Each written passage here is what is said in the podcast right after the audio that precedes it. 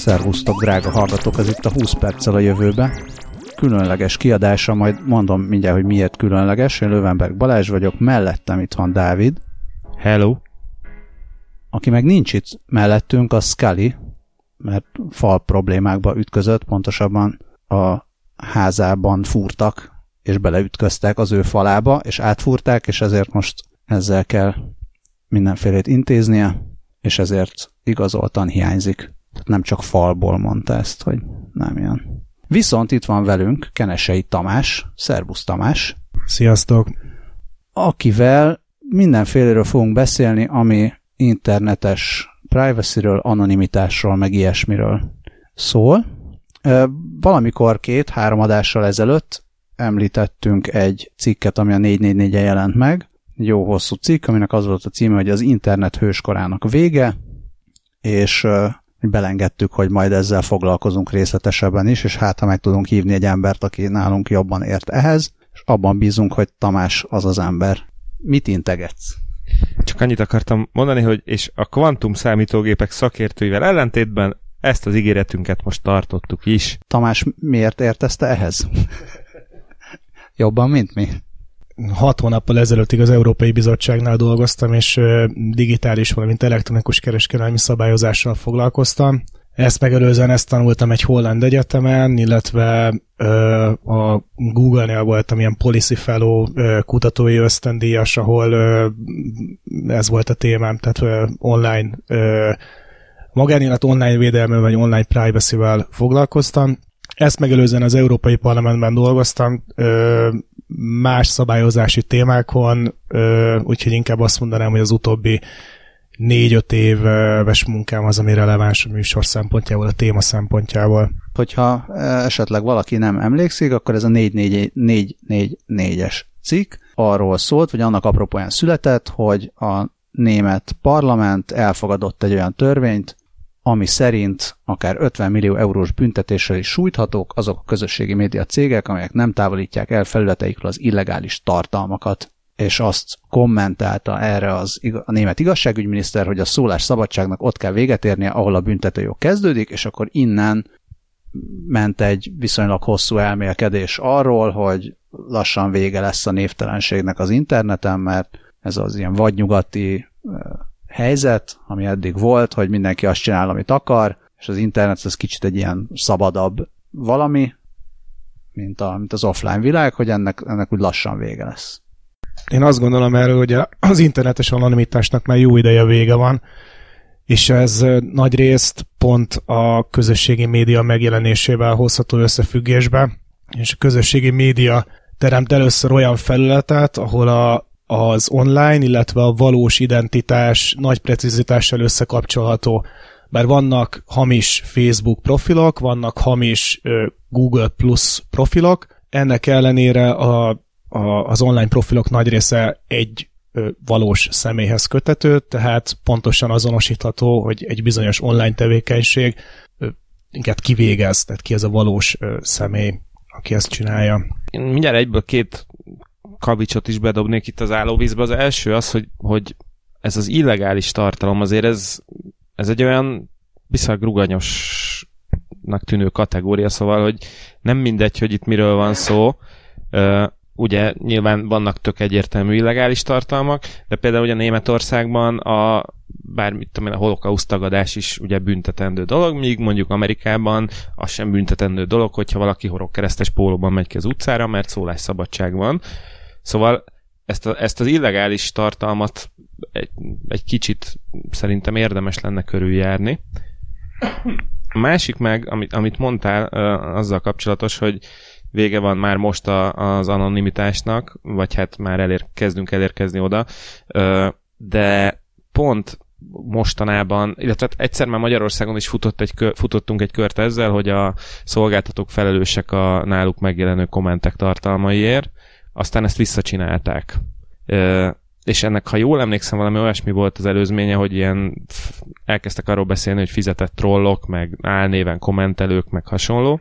Szóval, hogy akkor, akkor végül is most akkor van névtelenség még, vagy, vagy már nincs, és, és akkor mi a helyzet ezzel az egésszel?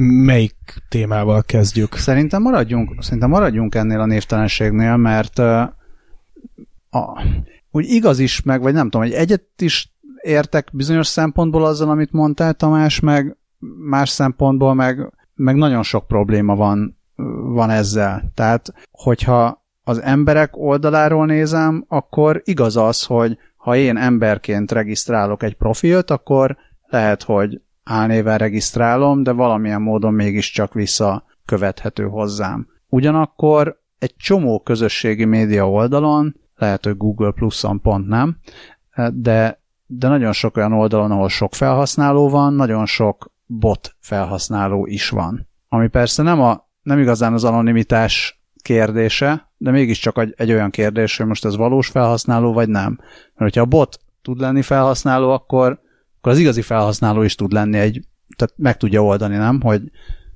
hogy anonim legyen. Ezt szerintem úgy érdemes megközelíteni ezt a kérdést, és én arra gondoltam, hogy annak az esélye, hogy egy egyszeri felhasználó anonim módon tudja használni az internetet, ma gyakorlatilag nulla, hiszen onnantól kezdve, hogy bármilyen népszerű szolgáltatást elkezdesz használni, legyen az a Google keresője, vagy a Facebook oldala, irgalmatlan mennyiségű adat kezd el gyűlni rólad a különböző szolgáltatóknál, ami lehet mondjuk a tartalomszolgáltató, mint egy Google vagy egy Facebook, vagy lehet az internet szolgáltatód, aki korlátozottabb formában és mennyiségben, de szintén információkat gyűjt rólad.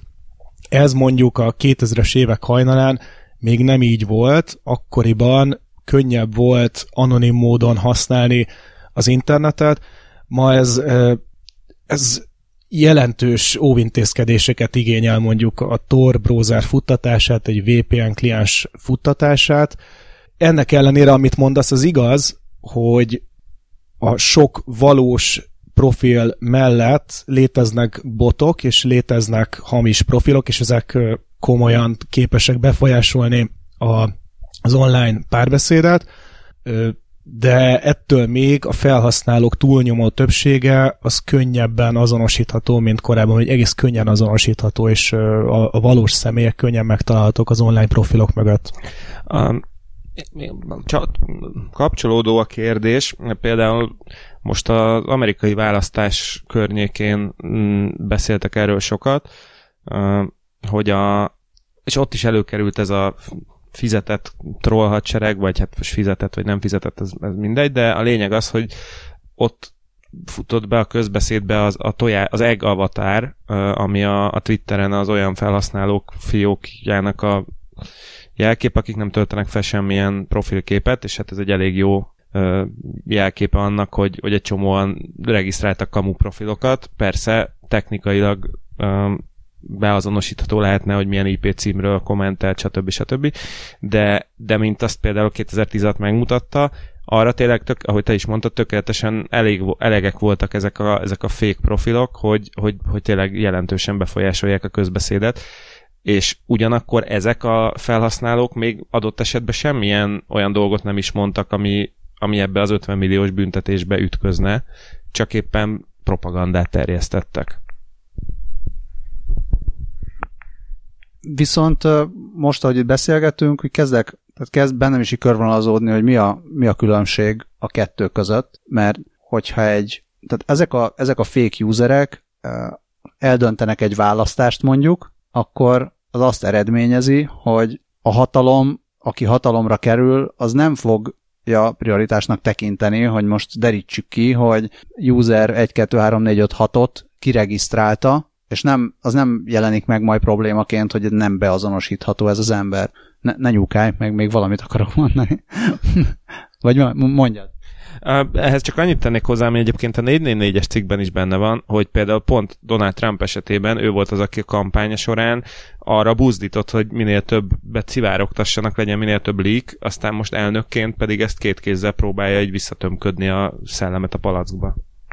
Viszont itt az anonimitástól egy picit elkanyarodtunk, és, és akkor visszakanyarodnék hozzá, hogy ezt egy Twitter kommentben, vagy egy ilyen Twitter válaszban olvastam a, az idézett Ian Bremmer tweethez. Ian Bremmer azt mondta, hogy ezt még tavaly mondta, hogy meglepné, hogyha internetes névtelenség az még egy évtizedet kibírna, ugye erre már mondott Tamás, hogy már igazából ez nem létezik, én ezzel hajlamos lennék egyetérteni. Viszont ehhez egy érdekes komment volt, hogy az anonimitás az inkább skill lesz, mint választás a jövőben, és azzal is egyetértek, amit gyakorlatilag mondtál, hogy ez már, már így van, tehát ha az ember nagyon dolgozik rajta, meg ért hozzá, akkor tud igazán valamennyire eltűnni, és az emberek 99%-a százaléka erre nem képes, vagy ha képes is lenne, esetleg mire eldönti, hogy akkor én mától anonim leszek, már annyi nyomot hagyott maga után, hogy lehet, hogy ez már késő. Én, én szerintem ez minden internet használóra igaz, most már, most belegondolunk, mondjuk én a 90-es évek vége óta használom az internetet, 2000-es évek eleje óta biztosan használom a Google-t, 2000-es évek közepe második fele óta biztosan használom a Facebookot, azóta minden egyes alkalom, amikor én használtam ezeket a szolgáltatásokat, akkor az a tevékenység rögzítve volt. Rögzítve volt az, hogy ilyen honnan, milyen számítógépről, mikor, milyen témára kerestem rá, kivel vettem fel a kapcsolatot, milyen a szociális hálóm, mik az érdeklődési területeim, tehát bármi, amit a, a kis fehér ablakba beírtál, az tárolva van, rögzítve van, és az folyamatosan, amennyiben szükséges, elemzésre kerül, és ebből következtetések vonhatóak le, és akkor ebből ö, szokták azt, vagy ennek kapcsán szokták azt mondani, hogy valószínűleg a Google és a Facebook már jobban ismer téged, mint te saját magadat, egy kicsit túlzó állításnak tartok, viszont mindenképpen igaz az az állítás úgy, hogy több időpillanatra emlékeznek ezek a szolgáltatók, mint te. Ugyanis korlátlan mennyiségű memóriával és jelentős mennyiségű számítási kapacitással egy 10 évvel, 12 évvel, 8 évvel, 6 évvel ezelőtti tetszőleges időpillanat visszakereshető, amire te nem vagy képes. Egy, egy, egy átlagos ember nyilvánvalóan nem képes, mert nem vagyunk képesek visszaemlékezni, hogy mit csináltunk ebben az időpillanatban pont 6 évvel ezelőtt, de a Google vagy a Facebook erre képesek. Így aztán valóban nehéz anonimmá válni. A másik dolog, amit, amit mondtál, hogyha amíg arra röviden reagálhatnék, hogy egy, abszolút egyetértek azzal, amit mondasz, hogy az anonimitás ez egy skill, egy képességé vált ö, mára, és egyébként ö, egy nem nehezen elsajátítható, nem túlságosan nehezen elsajátítható képességé. Tehát egy átlagos internet felhasználó, amennyiben mondjuk eltölt néhány órát azzal, hogy utána néz ezeknek a, az eszközöknek, és letölti ezeket az eszközöket a számítógépére, akkor nagyban tudja növelni a, az internetes anonimitását, az internetes kommunikációjának a, a, a védelmét, a titkosítását. Az OK és képzést indítunk. Akár. Viszont például, te is, amit említett, ez egyik eszköz ennek a VPN, amit például Kínában most nekiálltak nagy erőkkel betiltani. És hát és Oroszországban. Természetesen Oroszországban is, és hát nem csodálkoznék, hogyha ez előbb-utóbb egyre több helyen felütné a fejét. És akkor itt egyből már át is kötöm egy olyan dologhoz, hogy itt most a, ugye a német kormánynak a, egy német törvényről volt szó, amit elfogadtak, viszont pont az internet ugye nemzetközisége miatt, ha egy ország bevezet egy szabályozást, akkor, akkor ahhoz sok mindenkinek igazodnia kell. Most te mondhatjuk, hogy az első vonalból láttad az Európai Unió működését ilyen szempontból, hogy, hogy amikor egy ilyen iszonyat sokrétű témát bedobnak egy olyan szintű, nem is tudom, apparátusba, mint amilyen az Európai Unió, az létezik az, hogy tehát lét, egyáltalán lehet ennek egy olyan megfejtése, ami, amire, tehát ami technikai szempontból is rendben van, és az embereket sem sorolja be azonnal egy ilyen nagy testvérszerű disztópiába. Nem. Köszönöm, köszönöm az interjút. A németeknél azért volt már olyan kezdeményezés, vagy talán még van is, nem tudom, ami főleg a, a YouTube-ot érintette, ez a szerzői jogi valami, amit én most meg nem tudok mondani, hogy pontosan micsoda. Beszélgethetünk erről, hogyha gondoljátok a, a részleteket, ö, tehát átbeszélhetjük. De valami olyasmi volt, hogy bizonyos tartalmakat Németországból nem láthattál a, a YouTube-on, mert mert valami. Az is, ilyen, az is ilyen gyűlöletbeszéd, holokauszt tagadás, ilyesmi volt, nem? Nem, nem, szerintem sima ilyen szerzői jogi valami csoda, hogy nem tudom, Igen. valami, valamilyen megállapodás nem volt meg Németországra, és akkor, vagy szóval, mindegy, nem tudom pontosan. Amíg az, mondasz okosat, addig megnézem, hogy pontosan mi volt ez. Az a helyzet, hogy az internetes tartalomszolgáltatókra a 2000-es évek elejétől kezdve egységes európai jogszabályok vonatkoznak, és ezek kimondják azt, hogy mikor és milyen feltételek mellett mentesülhetnek az internet hozzáférés szolgáltatók, illetve az internetes tartalomszolgáltatók a jogi felelősség alól abban az esetben, hogyha valamilyen felhasználójuk valamilyen illegális dolgot tesz.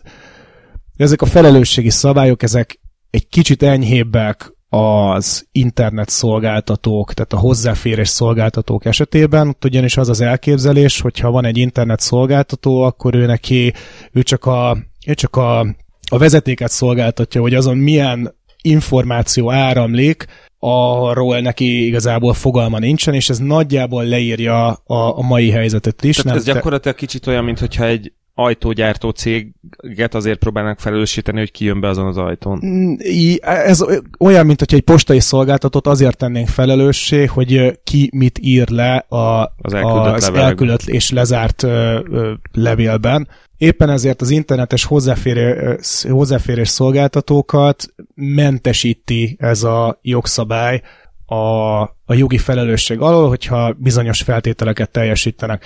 Az internetes tartalomszolgáltatók, tehát azok a hosting szolgáltatók, vagy tartalomszolgáltatók, akik valamilyen tartalmat a felhasználó által gyártott tartalmat megjelenítenek az interneten, szintén mentesülhetnek a jogi felelősségre vonás alól bizonyos feltételek teljesítése mellett, viszont ezt az eredeti koncepciót, ezt arra a helyzetre találták ki, hogy van egy hosting szolgáltató, ez üzemeltet egy bizonyos tárhelyet, oda jön a felhasználó, feltölti a saját tartalmát, és utána ezt a tartalmat a felhasználó megosztogatja másokkal.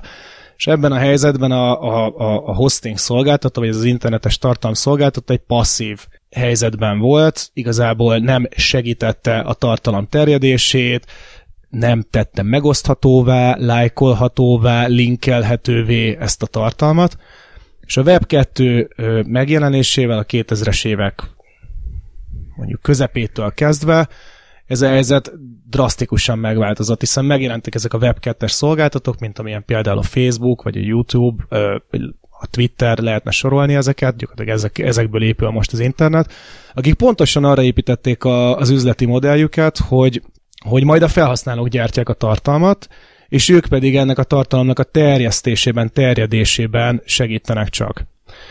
És ez azért tudták rendkívül hatékonyan csinálni, ugyanis ezekre a már előbb említett ö, felelősségmentesítő szabályokra hivatkozva, ők azt mondták, hogy ezeket a tartalmakat a felhasználók gyártották, ezeket nekünk nem kötelességünk ellenőrizni, hiszen mi csak egy hosting szolgáltató vagyunk, mi nem tudjuk, hogy mik ezek a tartalmak. Abban az esetben, hogyha valaki illegális tartalmat gyártott, és az kikerül az internetre, ezt előbb-utóbb úgy is észre fogja vele, valaki venni, és hogyha az valakit zavar, akkor majd szól nekünk, és hogyha nekünk szólnak, minket notifikálnak, akkor le fogjuk szedni ezt a tartalmat. És ha ez, szerintünk is illegális. Ha szerintünk is illegális, igen, itt nyilvánvalóan van egyfajta ilyen mérlegelési ö, köre a, a tartalmszolgáltatónak, de ami a lényeg az az, hogy a rendszer az nagyon hosszú időn keresztül, 15 éven keresztül úgy nézett ki, hogy a felhasználók gyártják a tartalmat, a tartalomszolgáltató segít ennek a terjesztésében,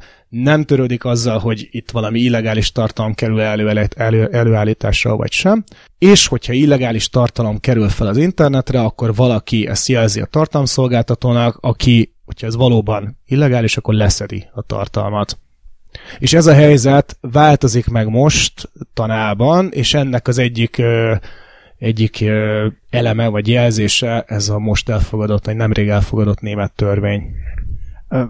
És itt az még egy, egy fontos ilyen észrevétel vagy feature, hogy ezek magáncégek. Tehát az, hogy a Facebook mit enged meg a platformján, az mostanáig a Facebook felhasználói szabályzatnak volt a függvénye. ugyanez YouTube-ra, ugyanez Twitterre, stb. Tehát az, hogy Németországban nem szabad azt mondani, hogy Heil Hitler, Amerikában esetleg meg szabad, hogy Twitter egy amerikai platform, amit lehet Németországban is látni, akkor most ki, ki mit csinál a Twitterrel, mint céggel, hogyha náci csoportok randalíroznak a Twitteren, ami egy magánfelület. És még egy fél gondolat ehhez, hogy ez, ez kicsit hasonlít ahhoz, amikor, mint amikor elkezdtek mondjuk itthon Magyarországon hőbörögni a Facebook ellen, hogy hát az a mocskos cég mennyi pénzt csinál, azt nem adózik Magyarországon. Hát mert miért is adózna, mert ez egy amerikai cég. Jó estét kívánok!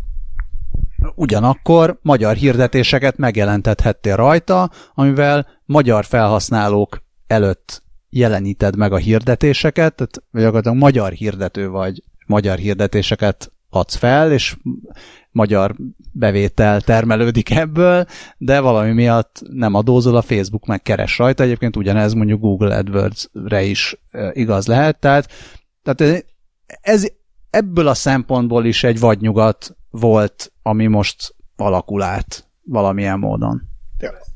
A, arra reagálnék, amit mondtál a, a illegális tartalom, hogy is mondtad, azt hiszem, hogy valamilyen ö, náci illegális tartalom megjelenik az amerikai Twitteren, és hogy az megjelenhet a Németországban.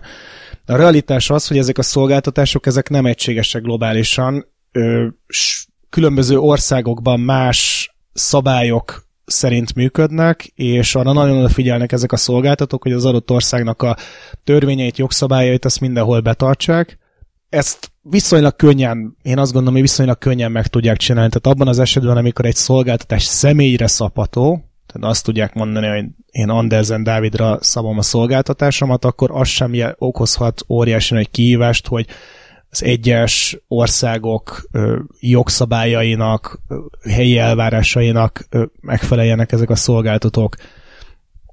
Itt megint az, a, a, az, az érdekes változás a most elfogadott német törvény kapcsán. Ugye eddig az volt a helyzet, hogy ugye be kellett tartani a német törvényeket eddig is. Tehát nem mehetett náci propaganda, vagy nem mehetett holokauszt tagadás Németországban, hiszen ezek jogszabály által büntetett cselekmények.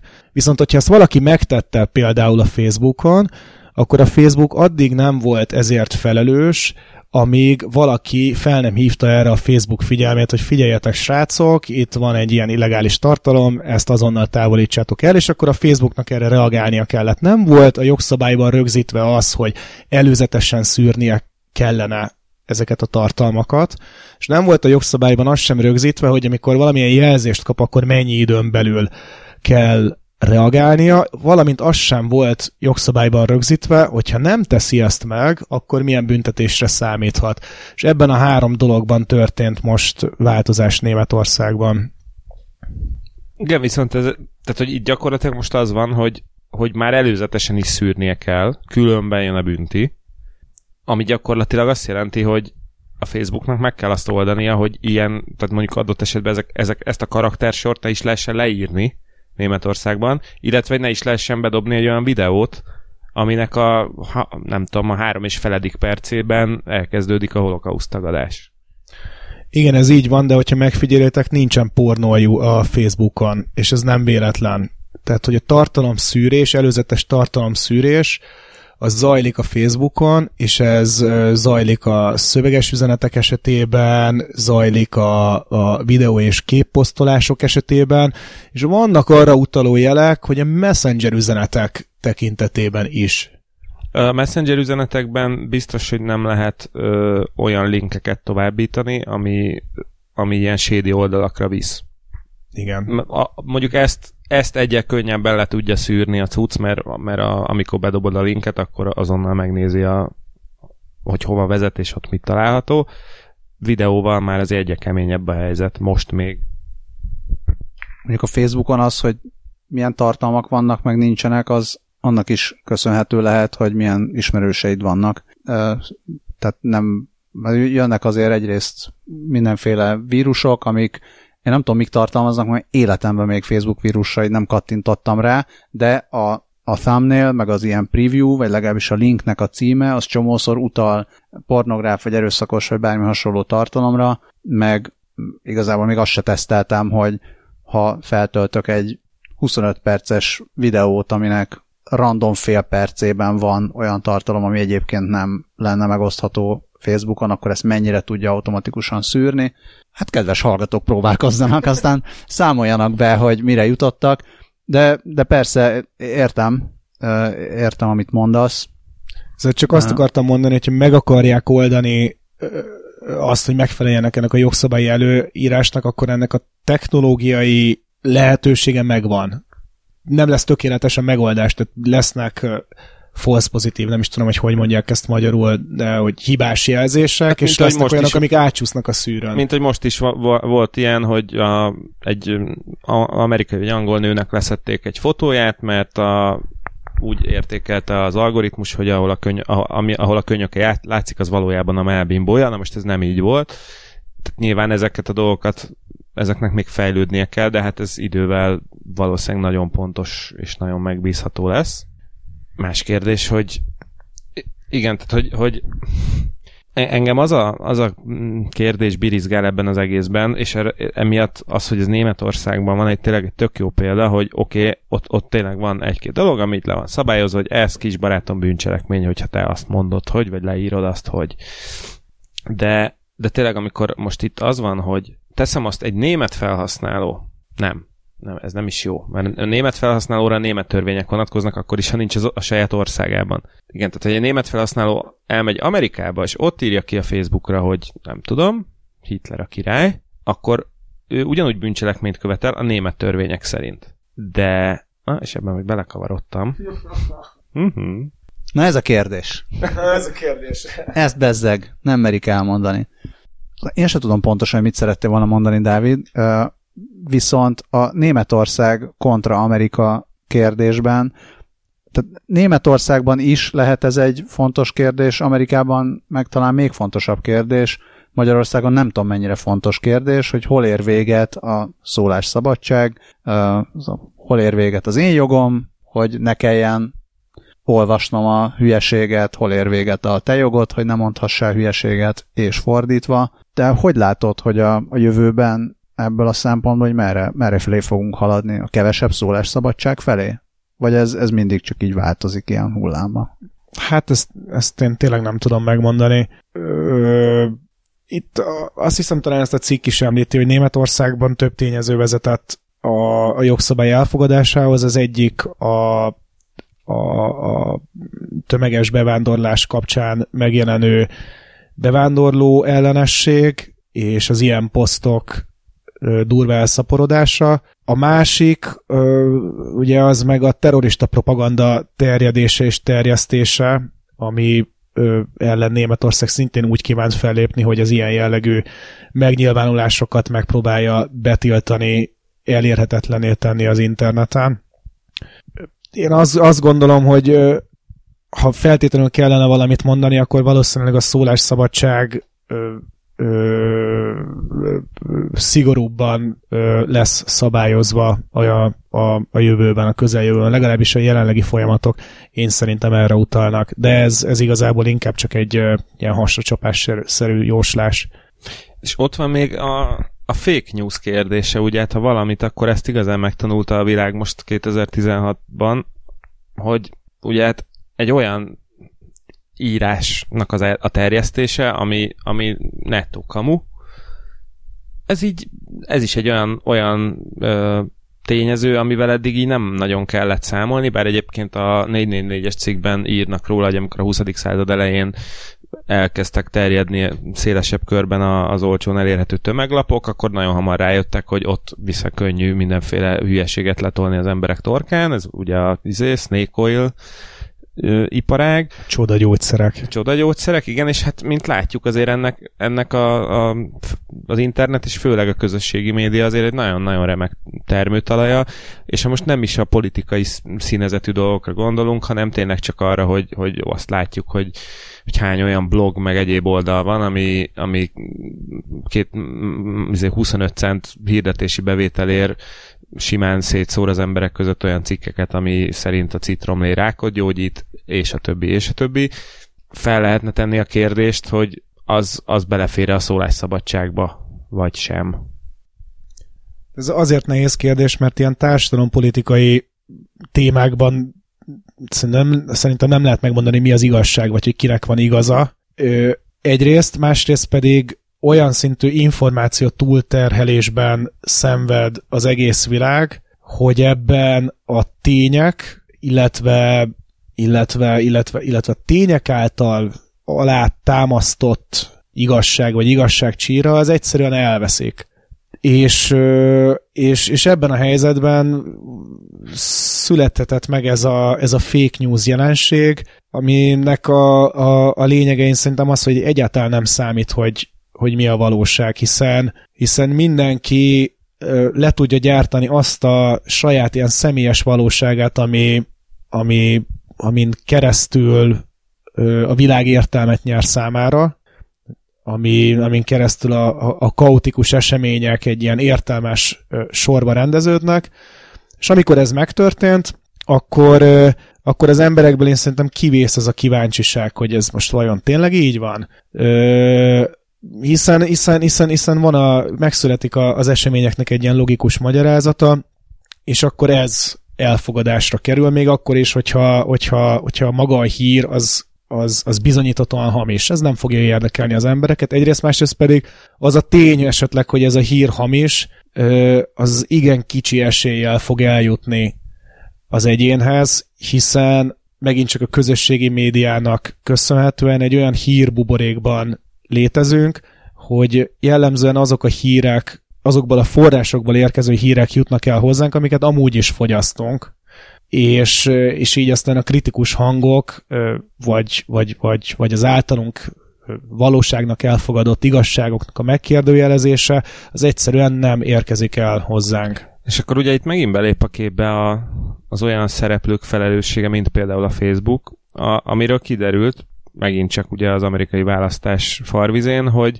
hogy hát ott az elég keményen szűrték a híreket olyan értelemben, hogy sokkal kisebb teret engedtek az olyan híreknek, ami, ami nem feltétlenül volt számukra szimpatikus. Meg talán a Google is felmerült hasonló sztorik kapcsán, hogy a keresési, tehát a találatokat hogyan mutatta meg bizonyos esetekben, amit aztán javítottak, meg, meg voltak mindenféle sztorik, de, de mindezzel, mindezzel együtt az, hogy most fake news, ö, szerintem nem csak a nem csak ezek a macedon fiatalok azok, akik kihasználják az embernek ezt a fajta uh, ilyen állatias, ilyen állatias működését, hogy odadobnak eléd valamit, ami jól hangzik, kattintékony, és rákattintasz, felháborodsz. Tehát amit, amit Tamás mondott, hogy mindenki szépen magának megcsinálhatja ezt a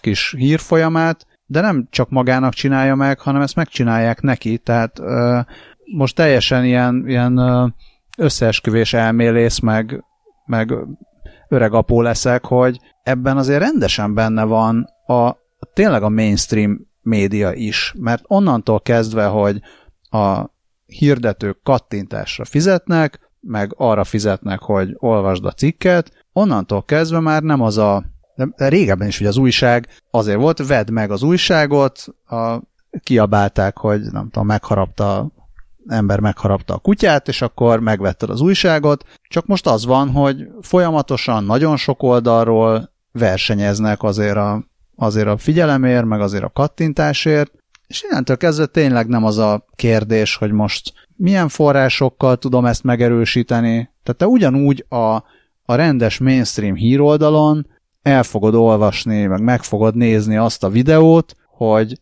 a ejtőernyős lejtette a kamerát, és az pont egy disznó seggére esett, és de vicces, és ugyanúgy a New York times is meg, meg fogod találni, mint hogy meg fogod találni a BuzzFeed-en, meg a, meg a bárhol. Csak lehet, hogy a, a politikai híreket máshogy színezik ezen az oldalon, meg máshogy színezik azon az oldalon. De ez, hogy a, a, a felháborodás, meg az ijeszgetés, meg, tehát, hogy legyél megijedve, mert most mindenhonnan, mindenhonnan terrorizmus van, vagy mindenhonnan a, a szex meg az erőszak, meg nem tudom mi, tehát ezek, ezek vannak, és lesznek, függetlenül attól, hogy, hogy mit állítasz te, hogy mi a fake news. Um, itt, itt szeretném megragadni, hogy megemlítsem, mert ez egyrészt ez kötődik Tamás szakmai múltjához is, hogy a Wikipedia alapítója Jimmy Wales pont a fake news balhénak a hatására döntött úgy, hogy létrehozza a Wikitribune nevű cuccot, ami, hát amiről azt írják, hogy azt mondja evidence-based journalism, van itt egy nagyon szép Venn diagram is, hogy a tények, meg a közösség és az újságírók hogyan biztosítják a cuccnak a létrejöttét. Gyakorlatilag most így nagyon röviden az a, az a lényege, hogy, hogy ők, ők azt állítják, hogy ők egy olyan sajtót hoznának létre, amiben minden, te, mint olvasó megnyugodhatsz, mert minden egyes állítást és információt ők lefekcsekkeltek neked, és mi a közösség erejével ezt, a, ezt ezt ott, oda is teszik, hogy nézd meg te is, hogy itt, itt és itt van ez lefekcsekkelve, tehát hogy ez tutira tényleg mm, tényalapú újságírás. Tehát, hogy végül is egyfajta módon a, az igazság, vagy a tényalapúság dolgát ők, ők így leteszik egy alapnak, és arra építkeznek. És Tamás, te, ja, ha jól tudom, akkor egy rövidebb időt eltöltöttél egy, egy visszakülönleges cégnél, akik ezt az egész internetes privacy adat kezelési modellt a mostani helyzethez képest elég radikálisan a feje tetejére állítanák. Ezt elmeséled nekünk és a hallgatóknak, hogy, hogy ez, mi ez a cég, és, és hogyan képzelik ők el ezt a dolgot?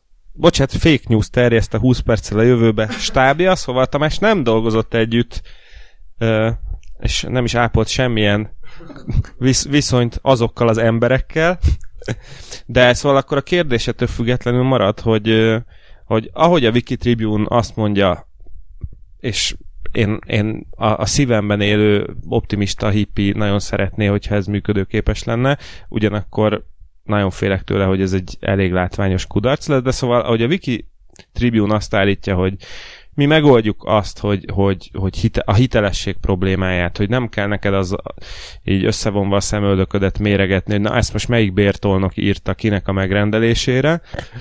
Ugyanígy a, a személyes adatainkat, ha már, ha már egyszer arról van szó, hogy vége az internet hőskorának, és most a névtelenség korszaka megszűnt, létezik azért egy olyan modell, ami, ami kicsit az, az, az okos lány meséje, hogy, hogy ad, hozunk is ajándékot, meg nem is, tehát hogy ki, ki kiadjuk az adatainkat ide-oda az interneten, de alapvetően azért megmarad a, az adatainkkal való önrendelkezés joga nálunk.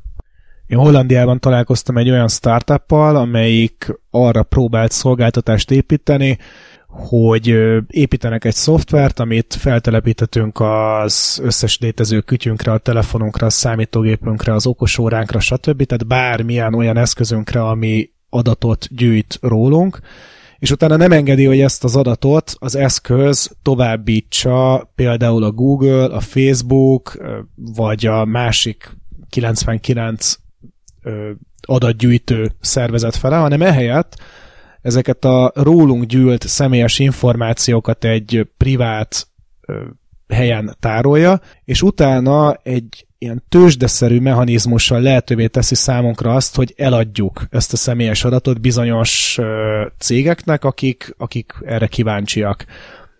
Vagy adott esetben ne adjuk el. Tehát azt mondja a cég, hogy hello, láttam, hogy te, láttam, hogy te a múlt héten lekattintottál egy hírt, amiben a, nem tudom, a legújabb Tesla autót nézegetted, szeretnél-e akkor érdekes, friss információkat kapni a Tesla házatájáról? Igen, például, vagy én ezt inkább úgy tudom elképzelni, hogy itt egy Szervusz Dávid, itt egy vállalat, amelyik érdeklődne a te geolokációs információd iránt az elmúlt egy hónapból, erre és erre a célra szeretnék használni, ennyit hajlandóak érte fizetni, megosztod-e igen, nem.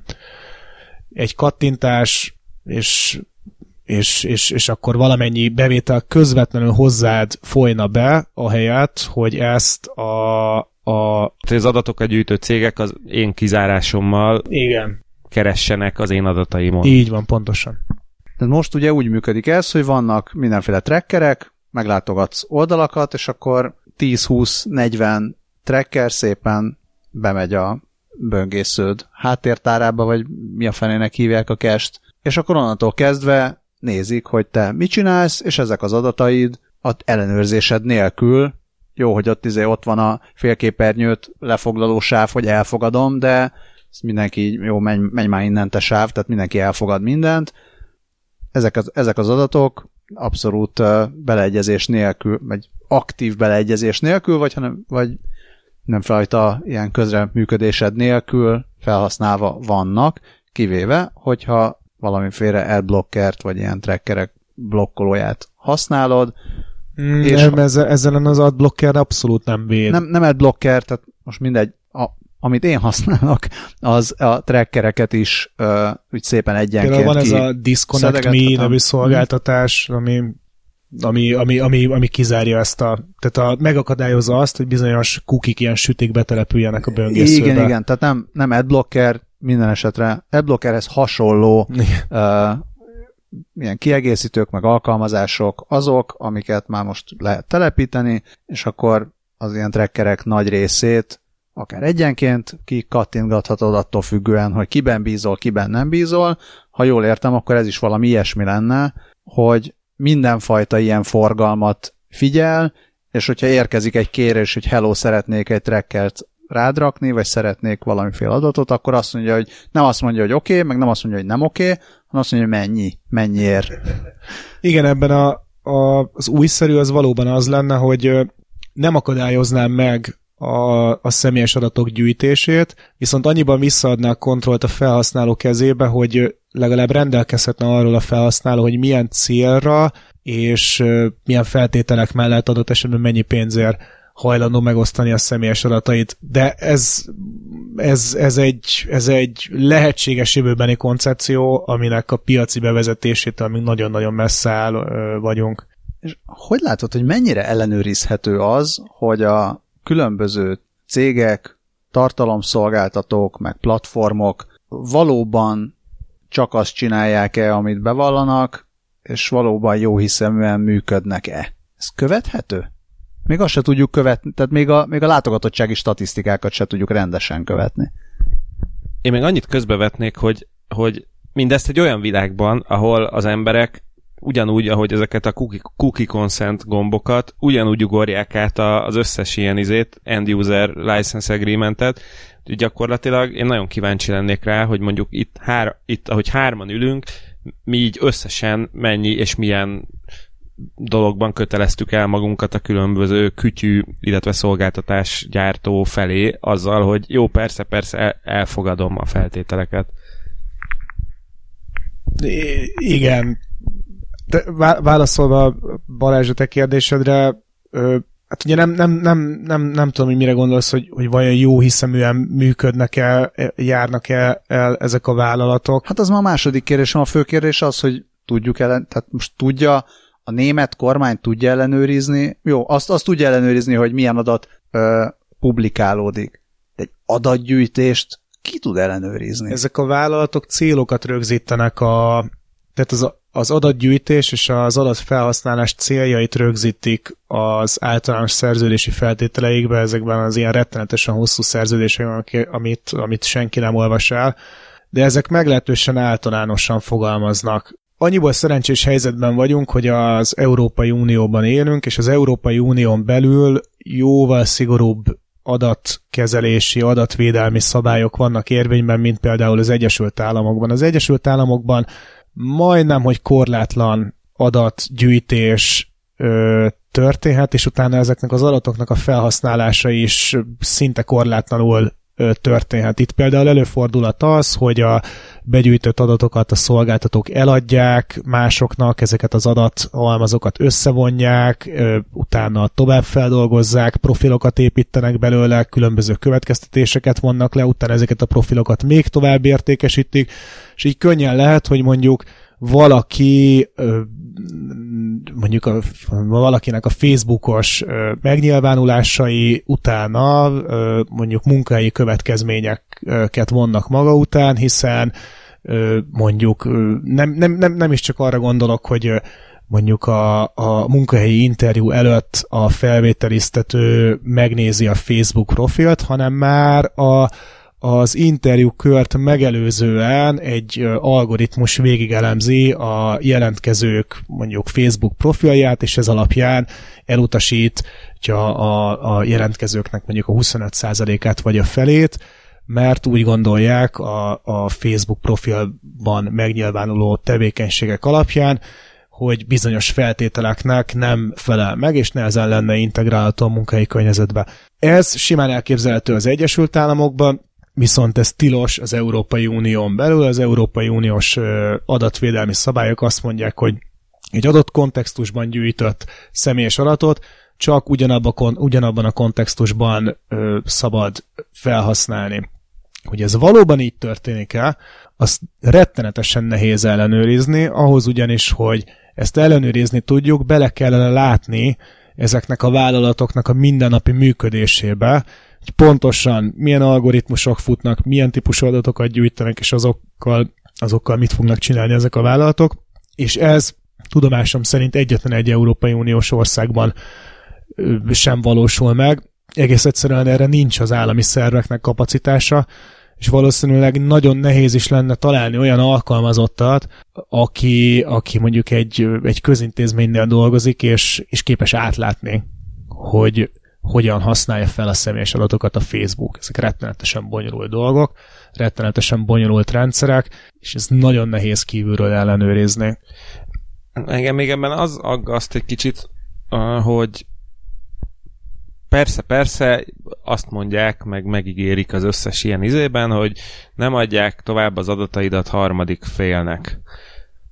Aztán oké, okay, lehet, hogy így egy aktaszerűen nem adják át Kenesei Tamás adatait, nem tudom, az Adidasnak reklámozási célból, viszont ugye ezt a szételemzett adatokat, meg amiből adott esetben simán rekonstruálható lehet, hogy akkor ez melyik felhasználó volt és mi volt, azt meg ugyanúgy eladják, mint, mint ha nem lenne holnap. Hirdetést. Igen.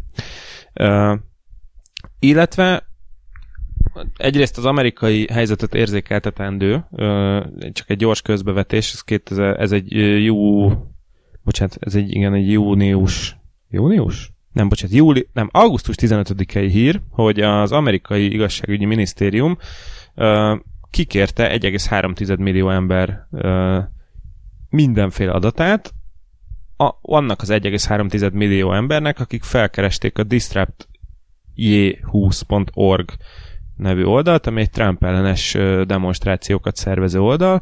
Ennek kikért a teljes ö, profilját ezeknek az embereknek, kontaktinformációkkal, e-mail címekkel, illetve mindenféle tar- tartalmakkal, amiket feltöltöttek erre az oldalra, köztük fotókat is. És ez most a, a, a DreamHost nevű cég, akik a hosting szolgáltatója ennek a weboldalnak, ők éppen ellenállnak ennek a felszólításnak, de azért ez rámutat, hogy itt, itt nem arról van szó, hogy akkor ilyen, nem tudom, 5-10 provokátornak az adatait kikérték a szolgáltatót, hanem egy puf másfél millió embert akkor nézzünk meg.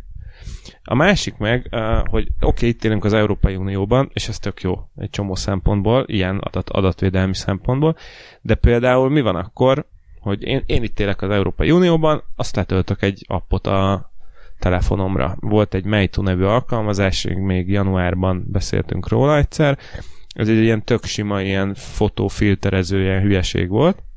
Jó kis kínai cucc. És a Kaspersky uh, antivírus cég figyelmeztetett rá, hogy ahhoz képest, hogy ez egy ilyen fotomanipuláló kis vicces alkalmazás, az képest egy, egyrészt hozzáfér a tartózkodási helyethez, de akár még a telefonot hangbeállításait is át tudja állítani, illetve ki tudja olvasni például az e-mail sorszámodat, illetve akár úgy, ahogy van a telefonot, teljes memóriáját ki tudja törölni. És ez, ez itt Magyarországon az Európai Unió közepén elérhető, és nem véd meg tőle senki. Igen, hát mindaz, amiről eddig beszéltünk, a jogi szabályozás az nyilván csak abban az esetben érvényes, hogyha a jogszabályokat betartják, és vannak tömegesen előfordulhatnak olyan appok, különösen a kevésbé ellenőrzett Android készülékekről elérhető, azt hogy is hívják most Google Play Shop talán. Igen, Google Play. Ö, Play áruház. Igen, áru, áruházakban, tehát ezekben az app áruházakban, vagy, vagy mondjuk bármilyen weboldalon keresztül letöltetőek olyan programok, alkalmazások, amik a jogszabályokkal teljesen ellentétes módon lapátolják össze a, a, a, a különböző személyes információkat, és utána küldözgetik ezt el. Ne töltsünk le ilyeneket. Azt, a, olyan, olyan appokat telepítsünk a telefonunkra, meg olyan programokat használjunk a számítógépen, amire feltétlenül szükségünk van, és, és, és nézzük meg ezeknek, a, ezeknek az eredetét. Na most, ha na, na jó, na jó, jó, de hát nekem feltétlenül szükségem van arra, hogy manga, manga fotókat csináljak a szelfieimből, és nem mondja meg senki nekem, hogy közben meg egyébként éppen, hogy csak a DNS-emet nem tolják át Kínába. Nem, nem, ezt valóban senki nem fogja megmondani neked. A privacy kérdése, tehát a privacy és a biztonság, mint ilyen egymásnak feszülő uh, fogalmak, vagy, vagy erők, ez is az egyik nagyon fontos uh, folyamánya annak a egyrészt a, a jogszabályváltoztatásnak, meg, meg annak, hogy amerre, amerre haladunk, amerre halad az internet, meg amerre halad a világ, hogy ez nem is annyira a döntés kérdése. Tehát a privacy meg a biztonság az teljesen egyértelműen ellentétes erők. Mert hogyha én, mint... Én, én ezt mint nem jó... egészen így gondolom, de, de, de mondj egy példát az, az, Tök jó tök jó, hogy nem így gondolod, mert, mert, mert érdekelne az, hogy mit gondolsz erről. Én úgy látom, hogy hogyha jó embereknek megvan a privacyhez fűződő joga, akkor az azt jelenti, hogy a rossz embereknek is megvan a privacyhez fűződő joga, az meg azt jelenti, hogy a jó emberek biztonsága csökken ezáltal. Emögött az a feltételezés húzódik meg, hogy ö, nagyobb biztonságot teremt a tömeges megfigyelés. Tehát a megfigyelés kiterjesztése és a, a privacy csökkentése ezzel párhuzamosan az nagyobb fokú biztonsághoz fog vezetni. És ez, ezt most te állítod, vagy Nem, nem, azt, azt mondom, vagy, hogy em, emögött, az a, emögött az a feltételezés ja, húzódik meg, ha. és szerintem ez a feltételezés, ez hát minimum megkérdőjelezhető, ugyanis már a londoni ö, metróban elkövetett terrortámadásokat megelőzően Európában a, a messze a, a legkiterjedtebb ö, ö, nyomozati jogköre és titkos nyomozati jogköre a brit rendőrségnek és a brit belső állításnak, illetve a brit titkos szolgálatnak volt. Ennek ellenére nem tudták megakadályozni ezt a, ezt a bűncselekményt, ö, bűncselekményt, ezt a terrorcselekményt.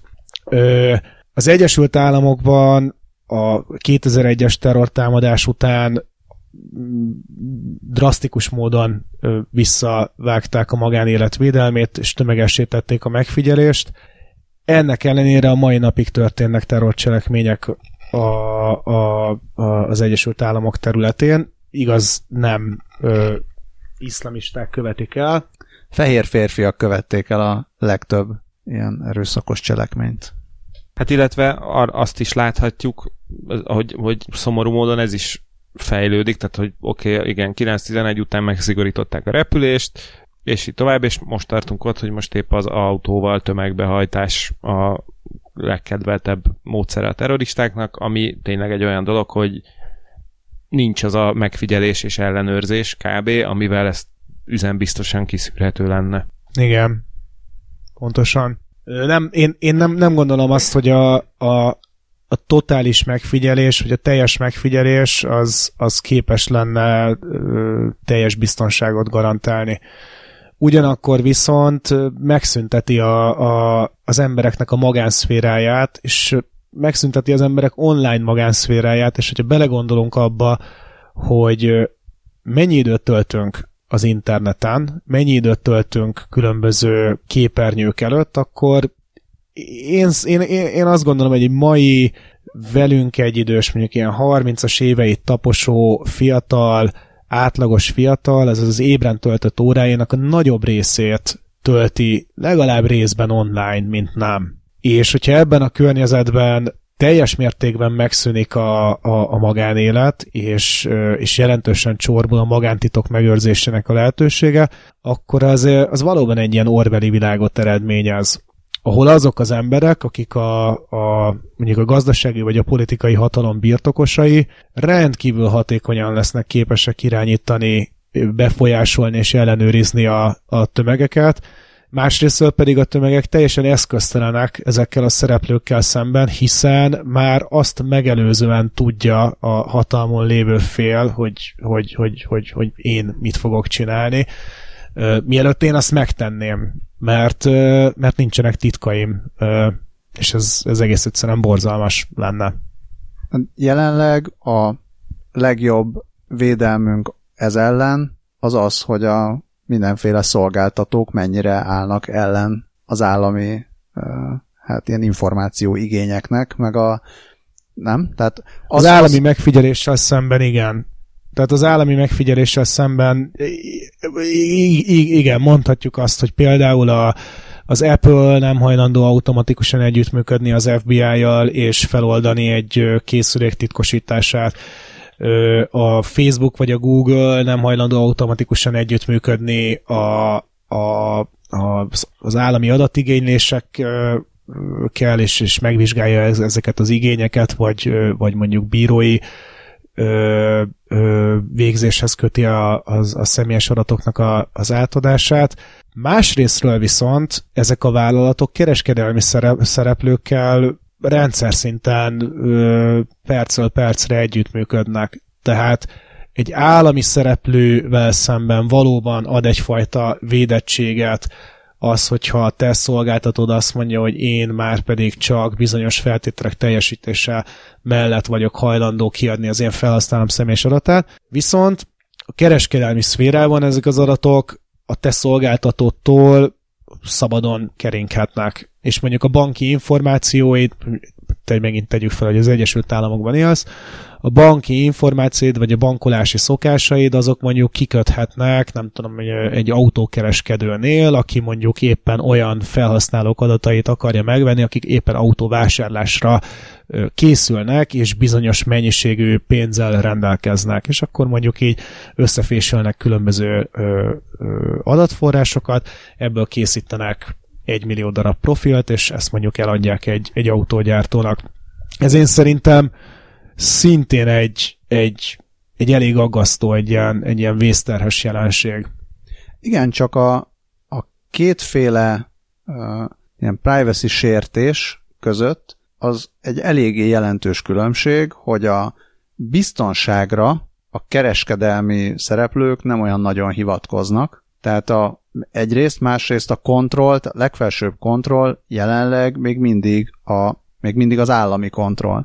Tehát az állam még mindig megmondhatja, hogy már pedig nálunk ez a törvény, mondja Németország, vagy mondja az Európai Unió, vagy mondja Magyarország, hogy már pedig nálunk az a törvény, hogy ezeket az adatokat át kell adnod. E, és hivatkozik a biztonságra, és mindig a biztonságra fog hivatkozni, mert mert biztonságra akkor is lehet hivatkozni, hogyha ha, ha már régen volt terrorcselekmény, vagy hogyha, vagy hogyha te bebizonyítod, hogy a terrorcselekménynek nincsen köze ahhoz, hogy kit mennyire figyelnek meg, attól még az állam meg tudja mondani, hogy már pedig akkor is itt a polgárok biztonságával ne játszadozzunk, kérem szépen, tehát én igenis szeretnék mindent megfigyelni. És ezzel szemben olyan nagyon semmi nem védi az állampolgárt, hogy neki megmaradjon a kis magánélete. Míg a másik oldalról meg, hogyha az autókereskedőtől kell megvédeni a banktitkot, az meg egy, az meg akár jogilag, akár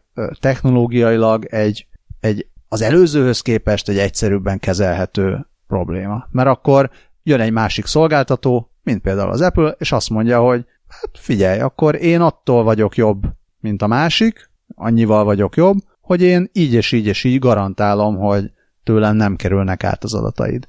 Az állammal szemben ezt nem fogja tudni megtenni, és az állam meg soha nem fogja azt mondani, vagy legalábbis én kevesebb olyan államot látok, amelyik azt mondja, hogy nekem kevésbé fontos az a, ez a képzelt biztonság, mint az, hogy az állampolgár nyugodtan aludjon mert én nem fogok belenézni a hálószobájába. Igen, ebben igazad van, de hogyha ezen a logikán haladunk, akkor azt is mondhatjuk, hogy demokratikus országokban élünk, mi legalábbis, nem beszélünk most Oroszországról vagy, vagy Kínáról, Ide de mi demokratikus országokban élünk, és hogyha ha, ha itt az állampolgárokat zavarja a, a tömeges megfigyelés, akkor választhatnak egy olyan kormány maguknak, amely nem, ami elzárkózik ettől a tömeges megfigyeléstől, vagy De nem visszaépíti zavarja. ezeket a rendszereket. Tehát ez a, ez a vicc, hogy nem ez egy másik az kérdés. Ez egy másik kérdés, hogy vajon az Az emberek... állampolgár ö, lekattintja, hogy őt nem zavarja, és nem I- olvassa el. Igen, igen, igen, igen, valóban. Az emberek nagy része ez nem igazán érzékeny a, a, a, az online privacy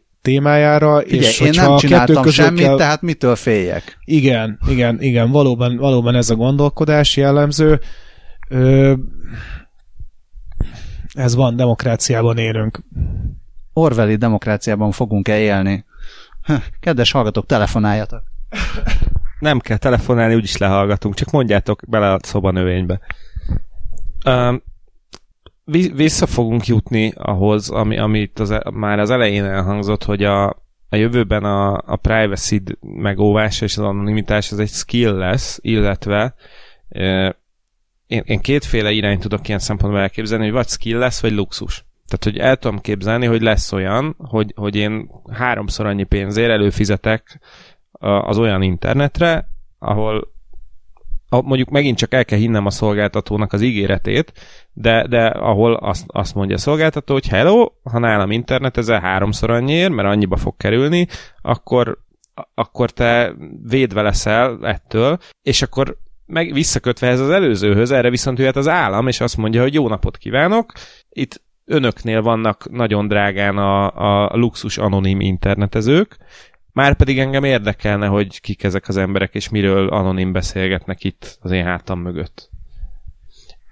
A másik meg, hogy ugye most per pillanat egyre még ott tartunk, amiről az előz, előbbi szó volt, hogy igen, az emberek lekattintják, meg tényleg a, nem tudom, a fiatalok, a milleniálok megölték a privacy-t is, szóval, hogy tényleg a, egy, egy Snapchat filterért simán kiadják az adat, adataikat, és akkor én ezen kezdtem el gondolkodni, hogy, hogy eljöhet-e az, hogy megjelenik egy olyan réteg, akik ilyen szempontból ilyen, ilyen géprombolók, vagy pánkok, tehát ha úgy tesszük, úgy veszük cyberpánkok, akik, akik kifejezetten már így fognak felnőni, hogy én már pedig izé, nem leszek azonosítható, hogy egyáltalán technológiailag létre tud-e jönni egy olyan, olyan megoldás, például a, most a Gulyás Márton féle egyik ö, demonstráció előtt keringették a, a valamelyik ilyen szoftvernek a, a linkjét, ami azt tudja, hogy egy, a nagy tömegben egymás között vannak az emberek, akkor nem kell mobiltorony meg egyéb cella hálózat, hanem a telefonok egymás között egy ilyen adhok hálózatot hoznak létre, és azon tudnak kommunikálni kvázi névtelenül. Uh-huh. Egyébként ez a mozgalom, ez létezik, ez cypherpunk mozgalomnak hívják, és a 90-es évek óta ö, létezik, itt nyilván ez egy ilyen szűk ö, geek közösség. Én az, az el, első felére reagálnék, teljesen egyetértek azzal, hogy a, a privacy az egy értéket, én szerintem értéket képvisel, és, és éppen ezért lesznek olyanok, akik hajlandóak fejleszteni a saját képességeiket, skilljeiket annak érdekében, hogy ezt garantálják saját maguknak. Erre ma is vannak eszközök, jövőben is lesznek eszközök, ez lehet, hogy szolgáltatásként is, is megjelenik. Sőt, ez nem csak a jövőben lesz szolgáltatás, hanem, hanem már jelenleg is az, hiszen a Google nem olyan rég hozta meg azt a döntést, és lényegében már a végre is hajtották ezt a bizonyos döntést, hogy az összes létező Google szolgáltatást HTTPS protokollra, azaz titkosított kommunikációra helyezik át, tehát amikor mondjuk te a böngésző ablakodon megnyitod a Google böngészőjét, akkor a kettő közötti kommunikáció az egy, az egy titkosított ö, ö, csatornán zajlik, ami feltörhető, dekódolható, de ez erőforrás igényes.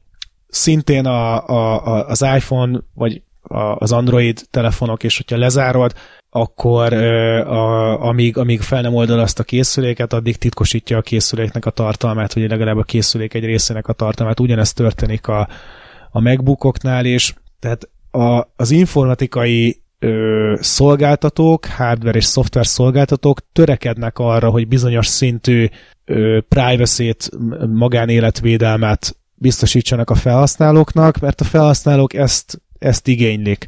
Az persze más kérdés, hogy... A felhasználók csak ennek az ígéretét igénylik A igazából. felhasználók, igen, ebben igazad van. A felhasználók ennek az ígéretét igénylik, amikor őnekik kell személyesen dönteniük abban, hogy privacy vagy, vagy Instagram filter, akkor valószínűleg az Instagram filtert fogják választani. Mi volt a másik dolog, ami, amit felvetettél?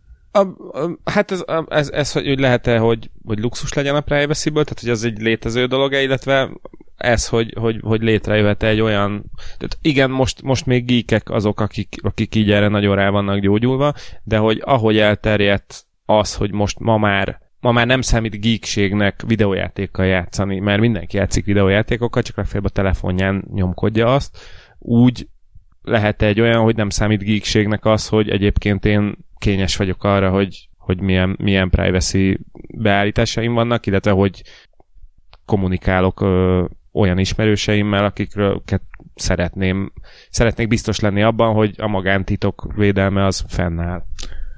A magántitok védelmével foglalkozó közösség szereti saját magát a, a 70-es évek környezetvédelmi mozgalmához hasonlítani, és azt mondják, hogy ahogy a 70-es években sem ismerték fel a tömegek azt, hogy ez a környezetvédelem ez milyen egy rendkívül fontos dolog. Lám, lám, lám, 30 évvel később most már éghajlatváltozással küzdünk, és a környezetvédelmi megfontolások a gazdasági élettől kezdve a politikán keresztül a technológiáig mindenbe beépültek, és ugyanez fog történni majd a privacy-vel és a magánélet védelmével, hogy szépen lassan ahogy ez a, ez a jelenség egyre több érzékelhető, kézzelfogható problémát fog eredményezni, úgy majd ö, megjelenik az embereknek a probléma térképen, és akkor hogy beépül a gazdasági és politikai döntéshozásba, de hogy ez még nem történt meg, én azt gondolom, szerintem, messze Szerintem ez egy tök jó hasonlat, mert uh, ahogy régen is a környezetvédelem az egy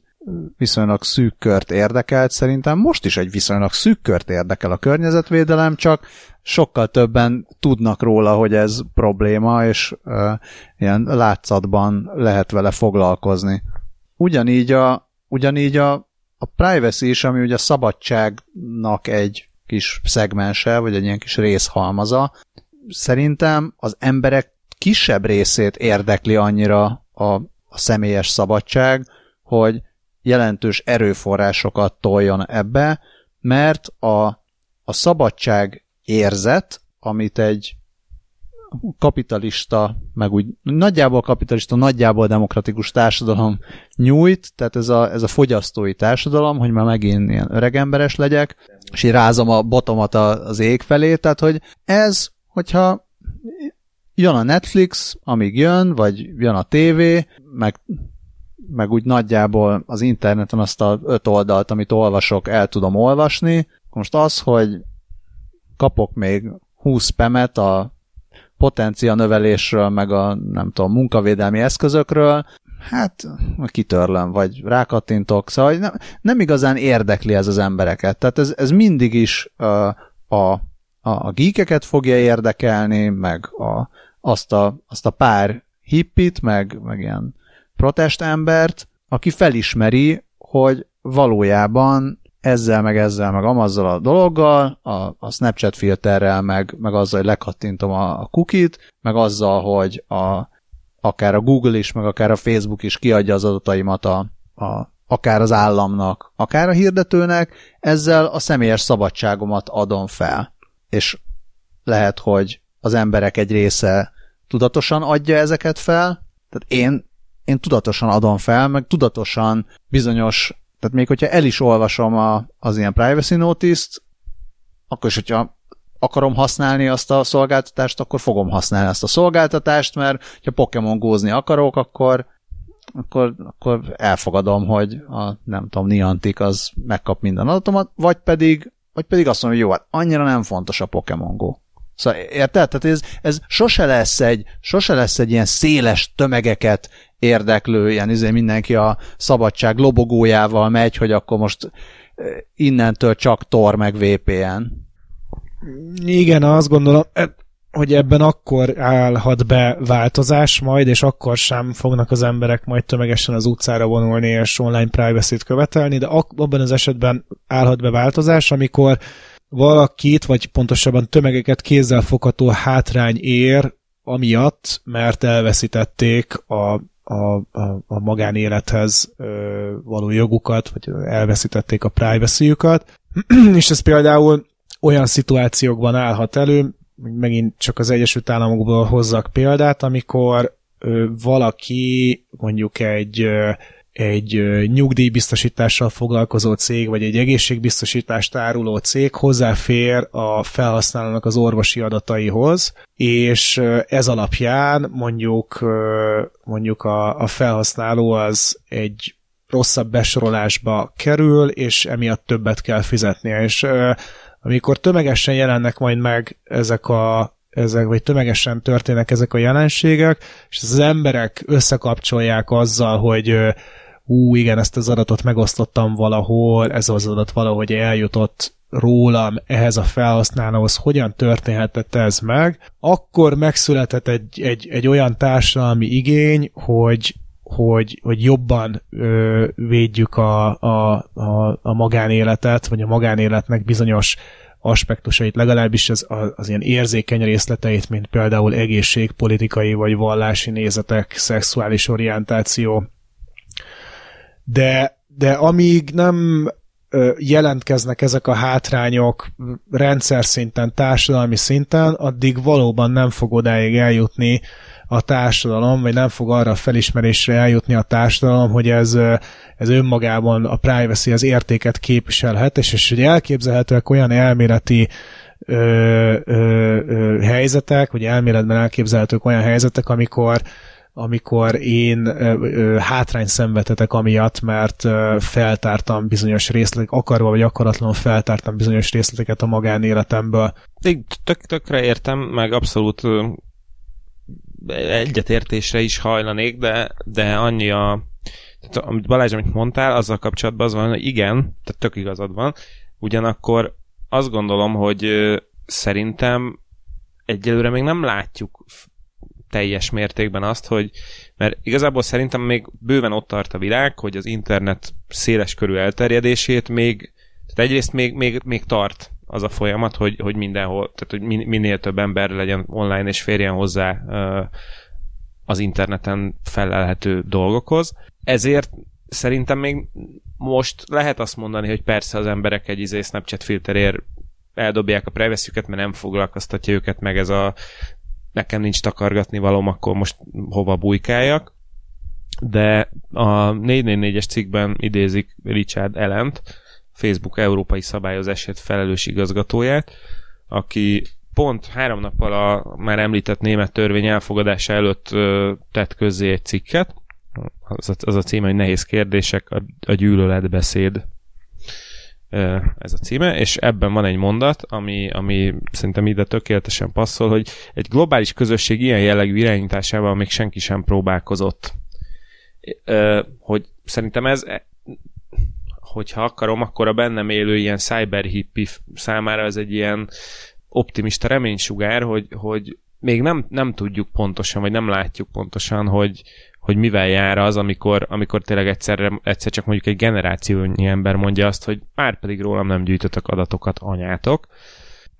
Hogy vajon akkor már úgyis tök mindegy lesz, vagy, vagy fel lehet, fel lehet ebből még állni, akár úgy is, hogy nem tudom, arcvesztés nélkül.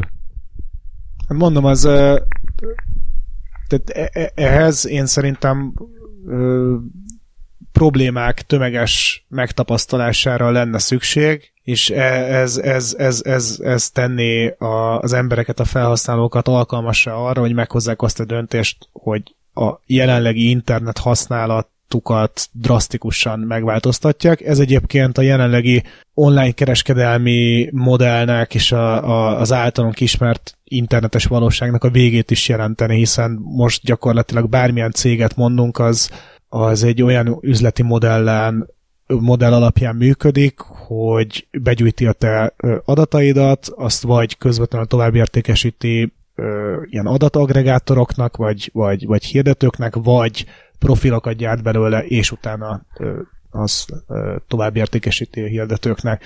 Hogyha nem lehetne korlátlanul adatot gyűjteni az emberek, akkor nyilvánvalóan ez az üzleti modell megbukik és akkor el kell kezdeni fizetni az internetes szolgáltatásokért. Például képzeljük el, hogy milyen lenne az, hogy minden egyes Facebook login mondjuk 25 forintba kerülne, vagy minden egyes Facebookon eltöltött percért egy forintot fizetünk. Hát végül is ez a, ez a luxus privacy a, a megvalósulása lenne tulajdonképpen. Le, igen. még a amit mondtál, Dávid, ez a luxus internet, vagy luxus szolgáltatások, még arra is gondolok, hogy lesznek pontosabban, már vannak luxus országok, tehát azok az országok, ahol ö, ahol bizonyos dolgokat fontosabbnak tartanak, tehát ahol fontosabbnak tartják a privacy-t, és olyan a biztonsági helyzet, meg olyan a gazdasági helyzet, hogy ezt megtehetik. És nem tudom, hogy éppen Izland ilyen-e, vagy, vagy bármi, de, de ugye És még tudom, állampolgárságot is lehet vásárolni. igen. Tehát ha, ha elég pénzed van, meg, meg van elég információd, meg ezt fontosnak tartod, és mondjuk az időjárás az nem szempont, akkor, akkor költözhetsz Izlandra, vagy nem tudom hova, ahol, ahol tudhatod, hogy már pedig a kormány kevésbé, vagy az állam kevésbé kutakodik utánad, és használhatsz VPN-t, ha éppen azt szeretnéd, nincsenek letiltva internetes oldalak, és akkor jó lesz neked, valamint nem költözöl Kínába, ahol meg nem ez a helyzet, vagy nem költözöl Törökországba, vagy nem élsz az Egyesült Államokban. Tehát lesznek, lesznek ilyen kis, hogy van ez, ilyen, ilyen internet paradicsomok, ahova, ahova mehetsz netadó paradicsom.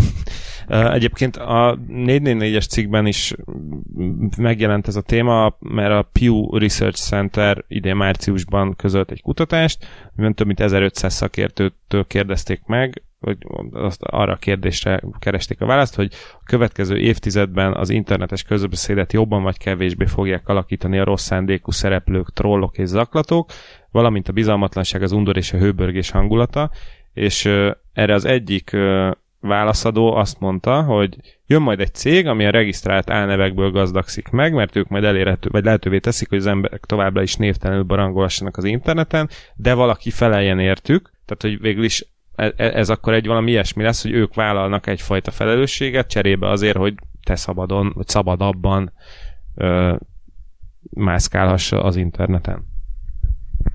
Akkor ezt a kérdést most feltenném az asztalnak.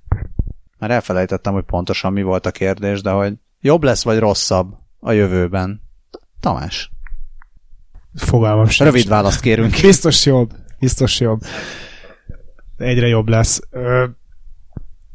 Szerintem a, az internet jövőjével kapcsolatban azt, azt én, én, én azt gondolom, az egyik ilyen nagy jelenség, hogy szegmentálódik, tehát ez a német törvény is, vagy, vagy, vagy mondjuk az ilyen autoritár országok vágya, hogy minél nagyobb ellenőrzés hagy, ellenőrzéssel rendelkezzenek az internet fölött. Ez egyre inkább szétszabdalja majd az internetet, és teljesen más szabályok szerint ne teszhetnek egyébként már ma mondjuk Kínából az emberek, vagy ne teszhetnek Magyarországról, és ez egyre inkább ö, ö, jobban fog diversifikálódni.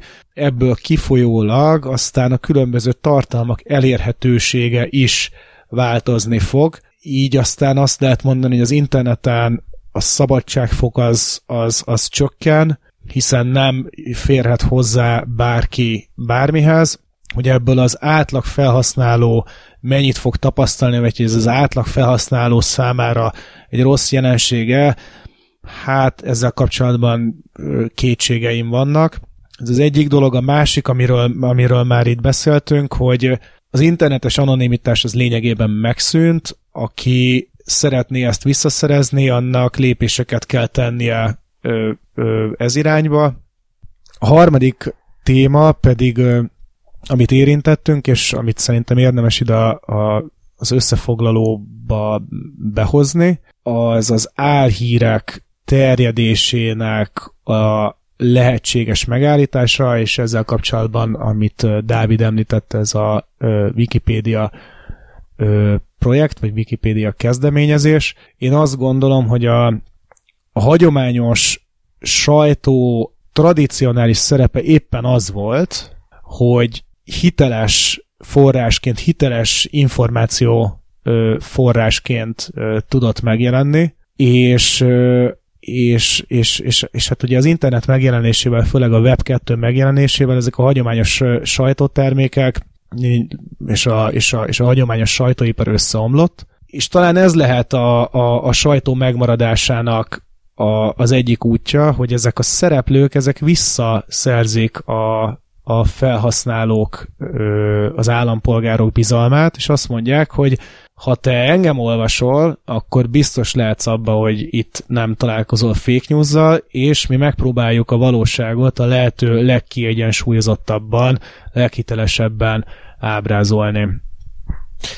Mm, igen, az jutott erről eszembe egyébként, hogy ahogy, ahogy a Twitteren már ma is megvan az, hogy, hogy aki lecsekkoltatja magát a Twitterrel, azt megkaphatja a kis kék pipás badge hogy ez már pedig a real Donald Trump az valóban Donald Trumpot jelenti. Ugye ezt tudom elképzelni, hogy a jövőben lesz, lesz valami ilyen jellegű jelzőrendszer, hogy a, amikor te olvasol egy cikket, akkor ott van egy ilyen kis badge, hogy egyébként ez ö, kézműves módon fact, fact lett.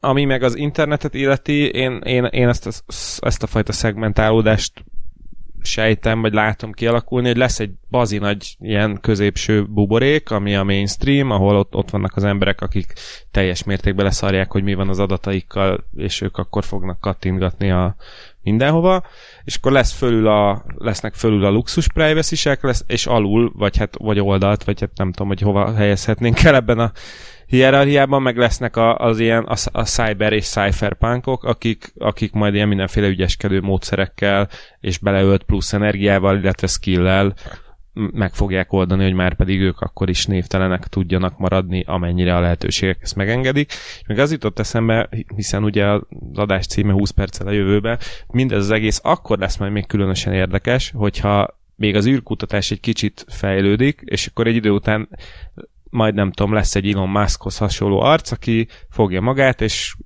kirak néhány száz vagy néhány ezer műholdat a föld köré, és azt mondja, hogy én ott ezen a hálózaton forgalmazok mindenféle kommunikációs dolgot, és a világ a földön lévő egyetlen ország, egyetlen kormányának semmi köze nincsen hozzá, hogy ott mi van. Na ez még egy izgalmas lépés lesz. Hát de valószínűleg ez az ember is valamilyen országnak az állampolgára lesz, tehát abban az országban felelős lesz azért. Tehát lehet, hogy maga a műhold az nem, de az, hogy ő mit csinál, az, az, egy felelősségre vonható dolog lesz, meg leszedhetik azokat a műholdakat, de nem akarok ötleteket adni senkinek. Igen, de lehet, hogy az az ember már a Holdon fog születni, vagy a Marson, ahol ugyanúgy vagy nyugat lesz majd, tehát akkor ott megkezdődik előről ez az egész. Hát akkor egyőre ezt a témát még Holdon tartjuk, és akkor majd visszatérünk rá kicsit később. Tamás, nagyon szépen köszönjük, hogy eljöttél. Köszönöm a meghívást. És uh, azt így mikrofonon kívül mondta Dávid, hogy erről valószínűleg reggelig el tudnánk beszélgetni, most ennyi fért bele. Drága hallgatóknak nagyon szépen köszönjük a hallgatást, és hogyha fontos nekik a privacy, vagy ha nem fontos a privacy, akkor is nyugodtan osszák meg ezeket a műsorokat népszerű és kevésbé népszerű közösségi média hálózatokon, facebook.com per oldalon vagyunk lájkolhatóak, egyébként pedig Scully gépségszalon Facebook oldalát is legyetek szívesek lájkolni, mert éppen... ahol content ugyan nincs. Igen, megérjük, hogy nincs content, mert a múltkor posztolt egyet, és rögtön valaki kikövette, úgyhogy ezt vettük, vettük az adást, értjük, úgyhogy Scully is tisztában van azzal, hogy mi a feladat, tehát nem fog posztolni ezentúl sem köszönjük a megértést. Van Patreon oldalunk is, ahol lehet nekünk egy kis aprót dobni, amennyiben ezt szeretnétek, megtaláltatok aprót a zsebetek mélyén, ez a patreon.com per cast oldalon van. Köszönjük szépen, szerbusztok! Szerbusztok! Hello!